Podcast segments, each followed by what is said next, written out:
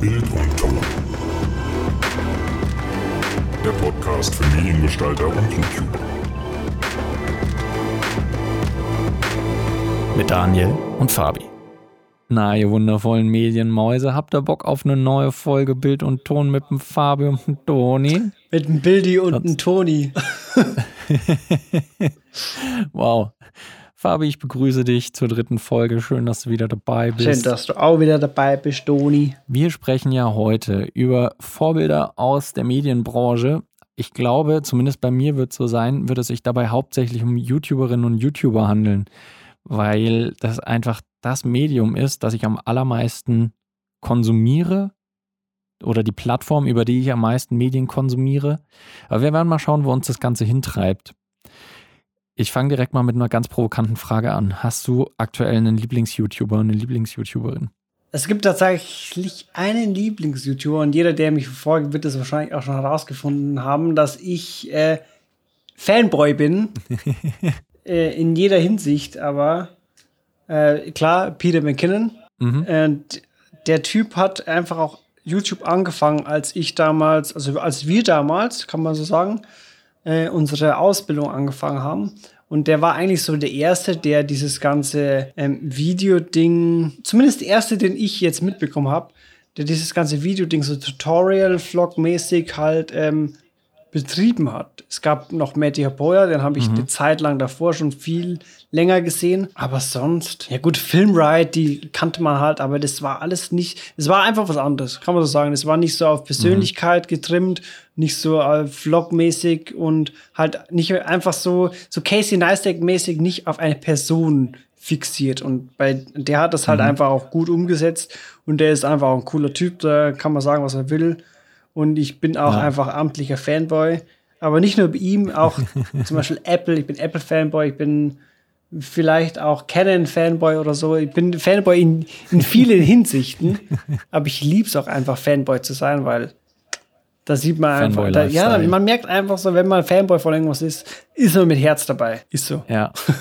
Das macht auch teilweise so ein bisschen die eigene Persönlichkeit noch mit aus. Ja, voll. Äh, ich glaube, dass viele tatsächlich schon mehr über dich wissen, wenn du sagst, dass du ein Peter McKinnon-Fanboy bist. Ja. Können sich die Leute schon ein bisschen was irgendwie besser unter dir vorstellen. Ja, das kann ich unterschreiben. Peter McKinnon mag ich auch ganz gerne. Das ist bei mir immer so ein bisschen in Wellen, mal mehr, mal weniger. Ich finde es auch, genauso ja. wie du gesagt hast, faszinierend, dass er, ähm, er, er redet ja eigentlich hauptsächlich über Tech und Filmmaking, aber er macht das auf eine Art und Weise, die immer unterhaltsam ist, noch eine persönliche Note, so ein bisschen irgendwie noch Storytelling, aber auch geile äh, Cinematic Shots, wo er viel mit Slow-Mo und äh, mit schönem Licht und mit irgendwelchen äh, fancy Übergängen äh, und guter Musik macht. Und äh, halt das macht es einfach ein bisschen spannender. Ja, er ist halt vom Fach. Er kennt sich halt aus. Das Ob, sieht man, ja. Genau. Du hast auch schon erwähnt, Casey Neistat, der äh, ist bei mir auch immer mal wieder ganz vorne mit dabei. Weil Casey Neistat ist ja einer der größten und bekanntesten mhm. Vlogger eigentlich. Und was ich bei Casey Neistat zum Beispiel so faszinierend finde, ist, dass der eine unfassbar gute Fähigkeit hat, Geschichten zu erzählen. Ja, das stimmt. Weil er auch immer seine, seinen Alltag es schaffen kann, irgendwie es zu verknüpfen mit einer Geschichte, die er erzählen will oder ja. irgendeine Lektion quasi, die er gelernt hat oder irgendeine Erkenntnis. Und ähm, der macht es auf eine technisch vielleicht nicht ganz so saubere Weise, wie es ein Peter McKinnon macht, aber ähm, auch sehr sympathisch und äh, man schaut sich die Videos an, denkt sich, okay, coole Geschichten und ich will am liebsten auch diesen Lifestyle leben. Ja. Das ist so ein bisschen das Ding, was seine Videos, glaube ich, ausgemacht hat. Ja, voll. Und, und ich finde, er, er macht das halt auch so, so krass persönlichkeitsbezogen auf seine Person und nicht so dieses Talking Heads und so übelst sachlich. Da haben wir auch schon öfters drüber gesprochen. Und ich glaube, mhm. das macht einfach auch viel aus, warum man jemand folgt und warum jemand schnell Erfolg hat, ähm, wenn man einfach sehr krass auf seine eigene Persönlichkeit setzt, sage ich jetzt mal. Ja, das stimmt. Also ich glaube, dass man wenn man, also wir kommen ja beide aus der Richtung äh, so Tech und äh, auch Filmmaking. Das heißt, da ja. reden wir viel drüber. Was ist Audiotechnik, was ist Videotechnik, was braucht man, wie macht man was? Und entweder ist man extrem sachlich und zwar so sachlich, dass man im Prinzip perfekt alles abdeckt und sehr, sehr detailliert auf Produkte zum Beispiel eingeht, mhm.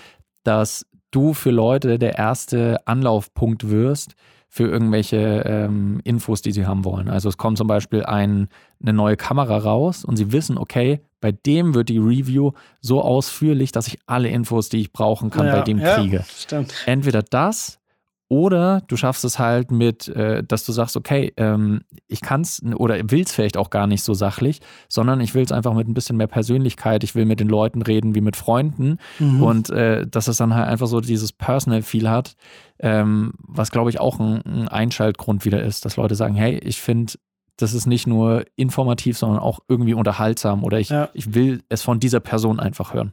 Ja, voll. Das ist auch so ein Ding. Zum Beispiel Felix Bar. Kennst du den? Mhm. Den Tech-YouTuber. Ja, ja. Der ist auch irgendwie so voll, der, der, der polarisiert irgendwie. Es gibt Leute, mhm. die, also aus meinem Freundeskreis, die hassen den. Und meine Ex-Freundin war zum Beispiel so, wenn ich, sobald ich ein Video von ihm angemacht habe und die hat nur seine Stimme gehört, ist die ausgerastet und hat den Raum verlassen, weil die einfach nicht auf dem seine Stimme ja. klargekommen ist.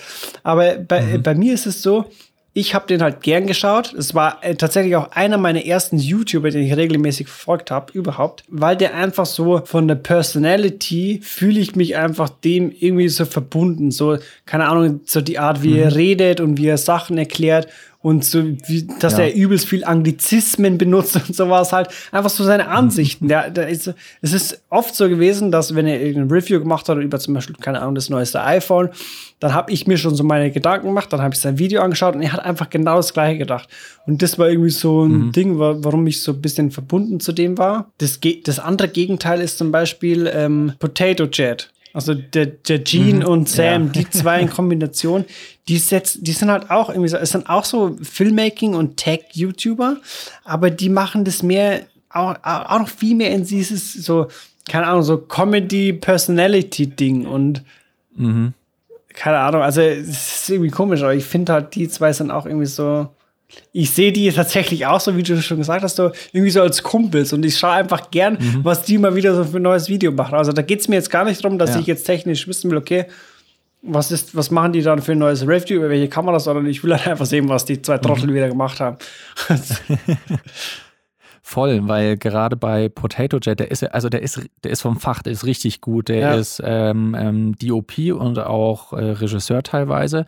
Das heißt, der weiß genau, was er macht. Der arbeitet ja. mit hochprofessionellen Kameras, der hat schon in Filmen und Serien äh, äh, hat er gearbeitet. Das heißt, der weiß wirklich, wovon er spricht. Aber er hat eben den Ansatz gewählt, auch wieder, nee, ich mache das jetzt nicht mega sachlich, sondern wo, so wie ich Bock habe einfach. Ja. Und du hast bei jedem Video von ihm das Gefühl, ähm, die, die haben jetzt einfach irgendeine Idee und wollen was äh, rausfinden. Das ist quasi, als würde dein Kumpel äh, mit ADHS zu dir kommen und sagen, ey, äh, ich will jetzt diese Kamera hier nehmen und will dann mal schauen, was passiert, wenn ich das Objektiv aus 100 Meter Höhe runterwerfe und gleichzeitig in Slow Motion meine Katze film. Oder keine Ahnung, irgendwas mega weirdes einfach, aber die, die haben einfach Bock, dann sowas mal auszuprobieren und äh, nehmen dich dann quasi da so ein bisschen mit auf diese, auf diese ja. kleine Reise.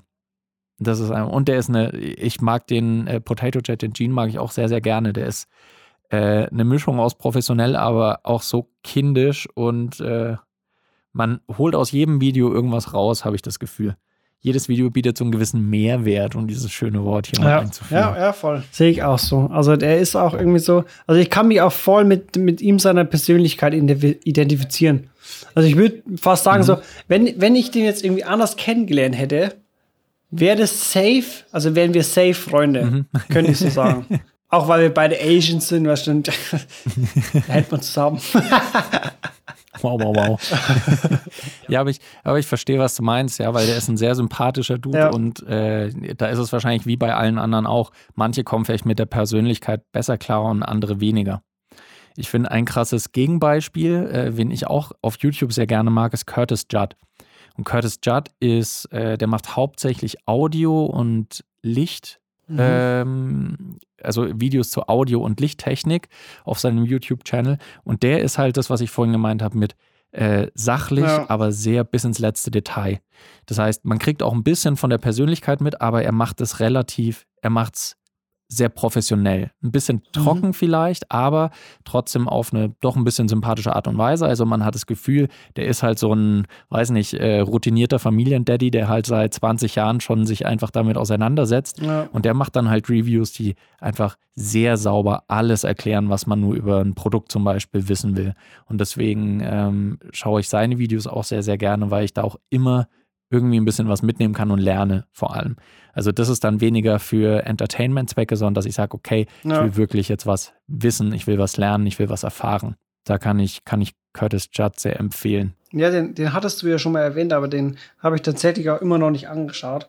Ähm ich ich glaube, dass auf YouTube einfach auch, also es, es gibt ja diese zwei äh, Ansätze und ich glaube tatsächlich, dass dieser sachliche, professionelle einfach für YouTube nicht der, der richtige Weg ist. Finde ich persönlich. Also ist meine Meinung. Mhm.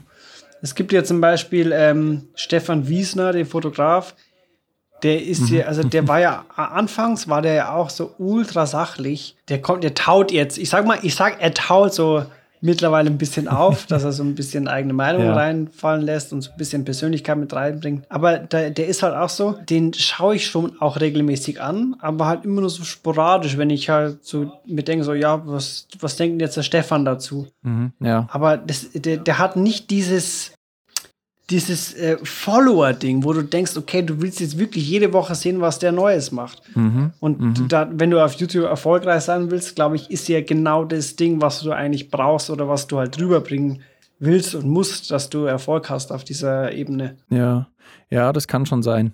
Stefan Wiesner, finde ich, ist auch einer von den nicht allzu vielen deutschsprachigen ja, YouTubern, einer von den Guten. die ich mir gerne zum Thema Technik anschaue. Der ist auf jeden Fall einer von den ja. Guten. Ich verstehe das, was du meinst. Ähm, ich glaube, dass es ein bisschen was damit zu tun hat, wenn man bei YouTube anfängt. Das ist, glaube ich, immer ein bisschen so, dass man sich nicht traut, zu viel Persönlichkeit zu zeigen, ja. direkt von Anfang an, beziehungsweise auch, auch, man will keine Fehler machen, weil man denkt, okay, ich mache jetzt hier ein, äh, ein, Video, das ist für die Ewigkeit und das kann man mhm. für immer sehen und wenn ich da jetzt irgendwie. Man will sie nicht Angreifer machen. Genau, genau.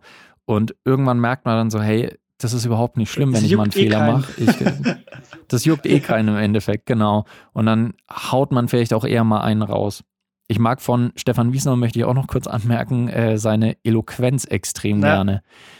Äh, ich finde, der redet sehr ruhig, hat aber trotzdem auch so einen gewissen bissigen Humor manchmal. Ja. Und es ist sehr, sehr angenehm, ihm zuzuhören. Ja. Den mag ich, mag ich ganz gerne. Ich weiß nicht, ob du es wusstest, aber der war äh, jahrelang beim Bund als Ausbilder. Daher mhm. kommt es wahrscheinlich. Dieses eloquente und doch sachliche, mhm. professionelle, aber auch ein bisschen Witz. Dieses direkt zum Punkt ja, kommen, glaube ich. Also ja, ich, ich, war selbst nicht beim Bund, deswegen ist das jetzt nur Erfahrung, was für Leute ich getroffen habe. Aber viele Leute, die beim Bund waren, schaffen das innerhalb weniger Sätze besser schnell zum Punkt zu kommen und das auszudrücken, was sie wollen. Ja. Das finde ich immer ganz, ganz faszinierend. Ähm, wir haben ja bisher nur männliche YouTuber genannt. Mhm. Und ähm, ich muss sagen, gerade in dem Feld, wo ich halt die meisten Videos schaue, was so äh, Richtung Tech und Filmmaking ist, ähm, gibt es aber auch verhältnismäßig wenige weibliche YouTuberinnen, die mhm. das machen. Ähm, aber ich möchte mal zwei hervorheben. Das sind auch amerikanische, die äh, ich öfter mal schaue. Das ist zum einen ähm, Sarah Dici. Sarah Dici Peachy, ja. Die schaue ich auch um zu. Die macht, äh, die macht filmisch sehr schöne Videos. Manchmal ist sie äh, äh, mir fast ein bisschen zu streberhaft irgendwie und zu fleißig äh, von ihrer Attitude her. Aber ähm, die macht, die ist, die macht unfassbar viel ähm, und ist auch sehr die weiß genau, was sie macht. Also die ist, äh, die, die macht es sehr gut. Und dann gibt es zum Beispiel noch iJustine, die relativ viele unterschiedliche Sachen macht, aber die ist, glaube ich, auch eine der am meisten abonnierten ähm, YouTuberinnen mhm. generell. Mhm. Also die hat, äh, die hat sehr, sehr viele Abonnenten und Abonnentinnen, ein paar Millionen. Mhm. Und ähm, die macht es von einer sehr pragmatischen Seite aus. Deswegen schaue ich mir es gerne an, weil sie keine ausgebildete oder äh, gelernte Filmemacherin ist, sondern sie hat halt angefangen damals, weiß nicht, mit ihrem Laptop und hat da einfach in die Webcam reingeredet und hat dann so über die Jahre immer mehr gelernt mhm. und das mhm. merkst du. Der geht's, wenn die ein neues Stück Tech in der Hand hat, geht es ihr nicht drum, oh geil, das hat jetzt die höchste Bitrate oder kann mit so und so viel Mbps. 4K 120p. so vollkommen Six und die denkt sich, okay, was kann ich mit der Kamera machen? Mhm. Funktioniert die? Ist die leicht zu bedienen? Ja, geiles Bild. Ciao. Ja. So, mehr brauche ich nicht. Und das mag ich bei ihrem Ansatz zum Beispiel sehr, sehr gerne. Ja. Oh, und wer mir gerade auch noch einfällt, äh, Micro for Nerds heißt, glaube ich, der Channel. Habe ich neulich erst entdeckt. Das ist eine Britin, die über Micro Four Thirds Kameras und Objektive hauptsächlich spricht. Die macht unfassbar gute Fotos. Also ich mag äh, ihre Fotografie mhm. sehr, sehr gerne. Und äh, die ist auch sehr, die, die, hat sehr wenige Abonnenten nur. Also ein paar tausend, glaube ich aber ähm, sehr, sehr wenige, wesentlich mehr als wir zum Beispiel. aber die hat, die hat nicht so viele Abonnenten, aber macht sehr gute Videos. Die sind sehr unterhaltsam. Äh, ich finde auch, dass sie ähm, einerseits unfassbar viel Ahnung hat mhm. und andererseits aber auch sehr sympathisch rüberkommt. Kann ich empfehlen für alle, die, so wie ich, auch große Fans von Micro Four Thirds Systemen sind. Okay. Ich wollte tatsächlich auch zeitgleich zu dir ähm, bisschen umschwenken, weil wir jetzt wirklich nur über männliche YouTuber geredet haben. Und äh, da, da wäre einerseits gewesen auch weibliche YouTuberinnen oder weibliche Persönlichkeiten mhm. und halt dann mal allgemein weg vom, vom YouTuber-Dasein und mhm. einfach äh, Profis aus dem Fach zu nennen. Mhm. Gerne. Und bei, äh, wenn wir einfach mal bei den Frauen anfangen, ähm, war bei mir auch Sarah Dici. Die habe ich damals gefunden durch dieses Casey Neistat Parodie-Video. Ja, ja. du wahrscheinlich auch. Genau, ja. ähm, die, die fand ich auch ziemlich cool. Dann ähm, Becky von Becky and Chris. Die habe ich damals über. Mhm, über Kenn ich nicht. Ich glaube, Chris Howe gefunden. So ein Kumpel von Peter McKinnon. Mhm. Die, also die macht echt auch gutes Zeug. Und ähm, ja, halt dann diese Profifotografen, ne? Ulla Lohmann oder die äh, mhm. Anna Libowitz, die auch so eine Masterclass hat. Mhm. Also die sind auch äh, ziemlich informativ und interessant anzuschauen. Ja. Und äh, um mal aus diesem ganzen YouTube-Space rauszukommen, mhm. gibt es bei mir so einen, ich bin ja mehr so äh, Kamera- oder Bildaffin, sag ich jetzt mal. Mhm. Und gehe auch immer mehr so auf Realismus. Und Bild, finde ich, sollte so realistisch wie möglich aussehen. Und da gibt es halt einen mhm. äh, ja, DOP, der mittlerweile nicht mehr selber filmt, weil er einfach schon zu alt ist und das halt nicht mehr so packt, der mich so ein bisschen geprägt hat und auch inspiriert hat in jeder Hinsicht. Und bei dem ich auch. Hat er zufällig neulich ein Kriegsdrama ja, ja, ja, äh, als ja. DOP. ja, genau. Es ist, es ist Roger Deakins. Und äh, das Lustige ist, als ich habe mich halt, ähm, als ich mich so wirklich über den informiert habe, was der so Filme gemacht hat und so und wie, wie er eigentlich bekannt geworden ist, habe ich halt gemerkt, so okay, der hat viele Filme gemacht, die, die ich von damals noch, als, als ich ein Kind war, die, die mir damals gut gefallen haben. Ähm, das, die, die mhm. waren von ihm. Wie zum Beispiel, ähm, weiß nicht, ob du den Film kennst, Die Verurteilten mit ähm, Morgan Freeman. Mhm. Da geht es um so einen Typen, der ist halt äh, im Knast und bricht dann aus und so übelstes ja, ja. gute Drama oder auch Fargo. Das waren damals diese Filme, die früher in den Computerbild, äh, Computerbild, PC und Spiele, da waren damals so DVDs dabei mit ganz viel Software und äh, meistens auch Filme. Mhm. Und das, also größtenteils waren es diese Filme und die waren alle von Roger Deakins. Geil. Und die, die, die, haben irgendwie so mein, mein filmisches Auge geprägt. Ja. Ja, ähm, die OPs sind bei mir tatsächlich was, wo ich nie so drauf geachtet habe, lange Zeit, bis ich auch die Mediengestalter-Ausbildung gemacht habe und nochmal mehr ähm, eine Wertschätzung dafür gefunden habe. Ähm, in den letzten Jahren gab es eine DOP, die, äh, von der ich äh, großer Fan bin, die hat nämlich 2017 ähm, Mudbound gemacht. Rachel Morrison ist es. Mhm. Und die wurde auch für einen Oscar nominiert und ich fand Mudbound Hammer. Da fand ich wirklich, die Kameraarbeit war echt der Killer. Und äh, ich war in dem Jahr auch absolut dafür, dass sie da den Oscar gewinnt. Die hat unter anderem auch noch Black Panther gemacht, zum Beispiel. Und die finde ich sehr, sehr gut als DOP. Die mag ich sehr gerne. Hast du Mudbound gesehen zufällig? Nee, habe ich nicht gesehen. Ah, okay. Aus ich habe auch Black Panther Sound? nicht gesehen. ja, ist nicht so gut. oh Gott, da könnte ich jetzt Leute sauer machen. Nein, Black Panther ist schon okay passt schon. Ist, ist halt okay. Marvel-Film. Wie fandest du äh, den letzten Torfilm? Oh Gott, nein.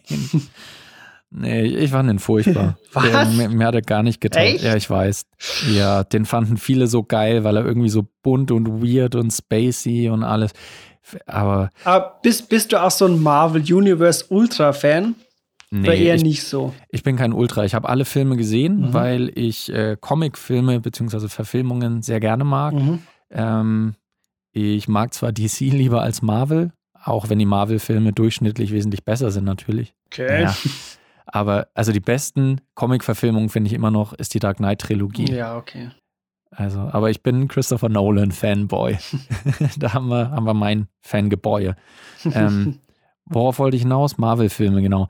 Äh, ja, ich, ich fand, dass Thor da voll zur Lachnummer gemacht worden ist, auch so ein bisschen. Also, dass da jegliche Ernsthaftigkeit gefehlt hat. Und das ist vielleicht auch mein persönliches Ding, weil ich so die, die nordische Mythologie voll abfeier. Mhm. Und ähm, den ersten fand ich dann noch cool, den ersten Torfilm, weil der das so ein bisschen moderner wiedergespiegelt hat. Mhm. Ab dem zweiten, wenn dann mit Lasern rumgeschossen wird auf ja. Dunkelelfen, denke ich mir so, Alter, das macht gerade mein gesamtes Bild kaputt.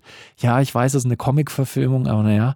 Und Thor Ragnarök hat ja einfach nur noch äh, aus äh, irgendwie aus allen Ecken gefeuert und bunt und Spektakel und ach guck mal Hulk, oh jetzt hat er ja voll Alter, ich und, fand das übel gut.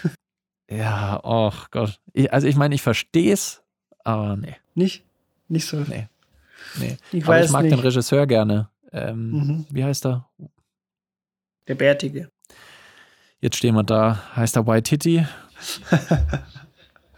nee, äh, der, ähm, ich weiß es nicht. Aber das ist doch der, der Regisseur, Paul der jetzt auch. Doch, Taika Waititi, genau. Okay. Der auch jetzt den ähm, Jojo Rabbit gemacht hat. Mhm. Mhm, mhm. Wo er auch selbst Stimmt, als, ja. als Hitler auftritt. Ja, ja. Ich habe das den ganzen Film nicht gecheckt. Ganz am Ende sehe ich dann so irgendwie äh, als Adolf Hitler Taika Waititi und denke mir so, mhm. was? Fuck, ja klar, da hat der Regisseur dann selbst äh, diese Rolle gespielt. Ja. Aber das war auch ein guter Film. Der war auch super weird und sehr comichaft irgendwie. Äh, in einem eigentlich, in einer unfassbar ernsten äh, in einem unfassbar ernsten Setting eigentlich. Mhm. Dann alles so, so ein bisschen aufgebauscht. Also für absurde Sachen ist der Typ echt der Richtige. ja. das, das kann er. Ich mag den gerne. Der hat, glaube ich, auch von Mandalorian Regie geführt bei ein paar, mhm. äh, bei ein paar Episoden. Kann ich auch nur empfehlen. So, wo wir schon bei Empfehlungen sind. Ich weiß, das ist jetzt ultra von unserem Gesprächsthema einfach vorbei, aber hast du den Film Your Name gesehen. Das ist so ein Anime-Film. Ich glaube, äh, ist das das, wo die, wo, die, wo die Plätze tauschen? Der junge Mann und die junge ja. Frau? Ja, den habe ich gesehen. oh mein Gott, der ist von, von 2018, glaube ich, oder so. Den habe ich letztens ja, erst gesehen. Ja. Und äh, mein, mein bester Kumpel hat gemacht, ja, der muss ja un unbedingt anschauen, weil der ist echt gut. Mhm. Und ich bin mhm. halt bei Anime-Sachen bin ich echt immer so voreingenommen. So, es gibt eigentlich nur so ein paar Sachen, so Death Note fand ich gut, mhm. aber sonst so, mh, hm, schwierig. Und dann habe ich mir den reingezogen und der hat mich echt irgendwie emotional voll weggefickt. Ja. Also der war, oh, boah, keine Ahnung, das hat mich irgendwie übelst krass berührt. Ja. Also der war echt richtig stark und auch von der Machart her war das highest level. Mhm. Es war nicht so ein Billo-Anime, sondern der war halt echt saugut gemacht. Voll. Das stimmt, ja. Mir ging es tatsächlich ganz ähnlich. Also am Ende, als dann so die dramatischen Höhepunkte kamen, mhm. musste ich mir tatsächlich so ein bisschen Tränchen mhm. wegdrücken. also hat mich auch mitgenommen. Ich glaube, der ist auf Netflix auch verfügbar. Also ja, ja. für die Leute von euch, die ihn noch nicht gesehen haben, ja, den können wir scheinbar wärmstens empfehlen. Das stimmt, ja. Ähm, weil wir jetzt bisher schwerpunktmäßig eigentlich bei, bei Kamera waren und so ein bisschen bei Regie, mhm. will ich natürlich noch aus meinem Lieblingsfeld, aus dem Sound äh, zwei Leute nennen, die ich unfassbar gerne mag. Mhm. Das ist einerseits Ben Bird, mhm. der ist Sounddesigner für, ähm, äh, für Star Wars gewesen. Das heißt, der hat alle Sounds von mhm. Lichtschwertern über TIE Fighter, über Chewbacca's Grrr, hat der sich alles ja. äh, ausgedacht und das alles entwickelt. Indiana Jones Filme hat er gemacht. Wally.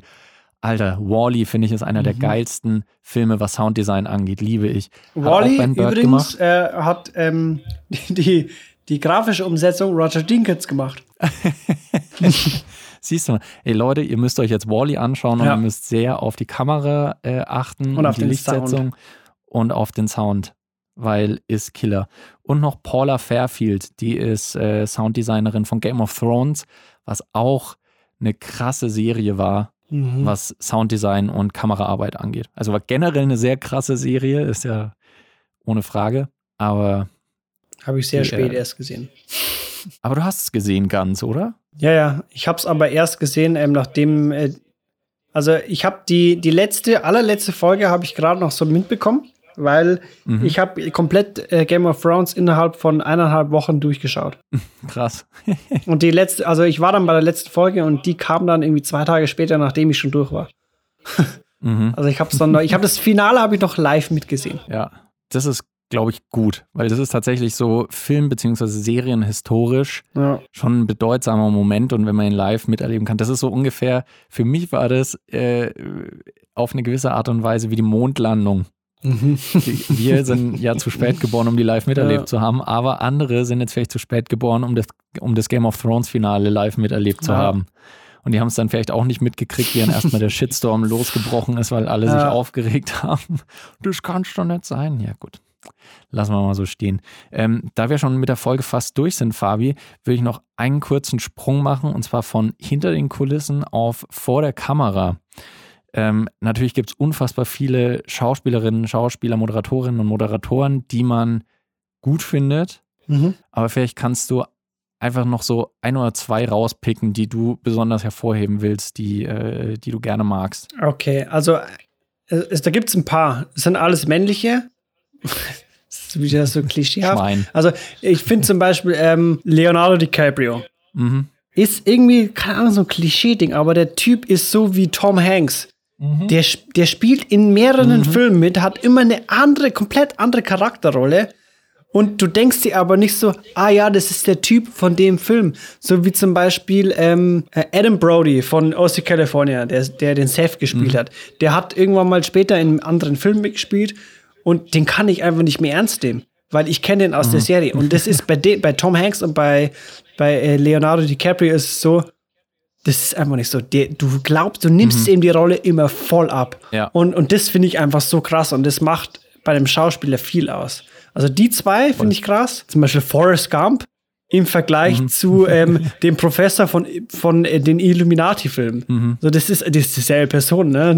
Das, das, keine Ahnung. Das, das finde ich halt heftig. Und ähm, dann gibt es noch einen Schauspieler, der finde ich das übelste Sleeper. Da habe ich letztens erst äh, überlegt, wie hieß der nochmal? Ich vergesse seinen Namen immer wieder. Ähm, Nicolas Cage. Ich finde, keine Ahnung, der ist, der ist eigentlich, der ist übelst der gute Schauspieler, aber. Der ist halt irre. Ja, der ist so, du vergisst den einfach. Mhm. Das ist so ein Sleeper. so das Gehalt. Er hat so viel gemacht. Ja. Das Ding ist, ich glaube, Nicolas Cage ist so ein, dem ist es egal, der macht alles, der hat einfach Bock auf Schauspielen ja. und manchmal ist er einfach vollkommen drüber, aber manchmal ist er dann halt auch für die Rolle passend und richtig gut. Ja. Das ist das Ding. Der hat ja auch schon einen Oscar gekriegt als bester Hauptdarsteller. Mhm. Also der, der kann schon was, manchmal ist er halt ein bisschen drüber. Ja.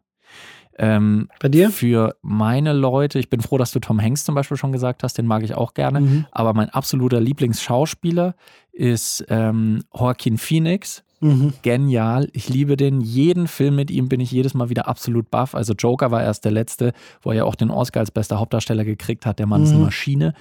In Her ist der Killer, in Walk the Line ist er Killer, in Gladiator war er schon richtig gut. Also jeden Film mit ihm kann ich eigentlich nur empfehlen, weil der Mann ist der Wahnsinn. Der ist auch ein bisschen irre, aber der ist der Wahnsinn. Ich liebe den.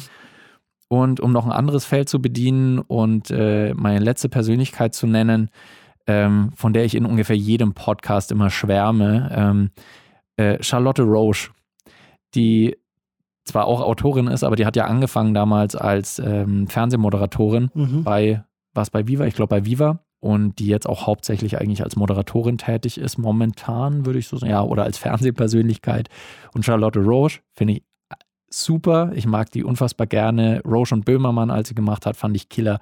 Ähm, ich mag auch ihre Bücher. Ich mag jeden Fernsehauftritt von ihr. Ich finde, sie ist sympathisch, authentisch, unfassbar intelligent und sehr, sehr unterhaltsam. So. Jetzt habe ich nochmal ein kleines Plädoyer für, für meine Lieblings-Charlotte abgegeben. Muss einfach immer sein. Ja, voll. ähm, kann, kann ich auch so unterschreiben. Und mir ist jetzt tatsächlich noch jemand eingefallen. mhm. Und äh, um dein Schlussplädoyer da mal äh, zu unterbrechen, leider. Ähm, fuck, wie heißt der doch mal? Äh, der Österreicher, der dann aber als deutscher tituliert wurde wegen Oscar. Äh, Christoph Walz. Ja, Christoph Walz, ja. Der ist einfach auch Killer. Keine, keine Ahnung, ich finde, der ist einfach, der, der delivert einfach immer ab. Der macht, mhm. der macht, gut, der macht auch viel mit äh, Quentin Tarantino, das heißt, er kriegt einfach immer gute Rollen. Aber warum kriegt er, kriegt er die gute Rolle, weil er mit Quentin Tarantino arbeitet oder weil er einfach gut ist? Ja, der, mit Sicherheit, weil er gut ist, weil der Safe. für Inglourious Bastards, das war ja seine ja. erste große, international große mhm. Rolle.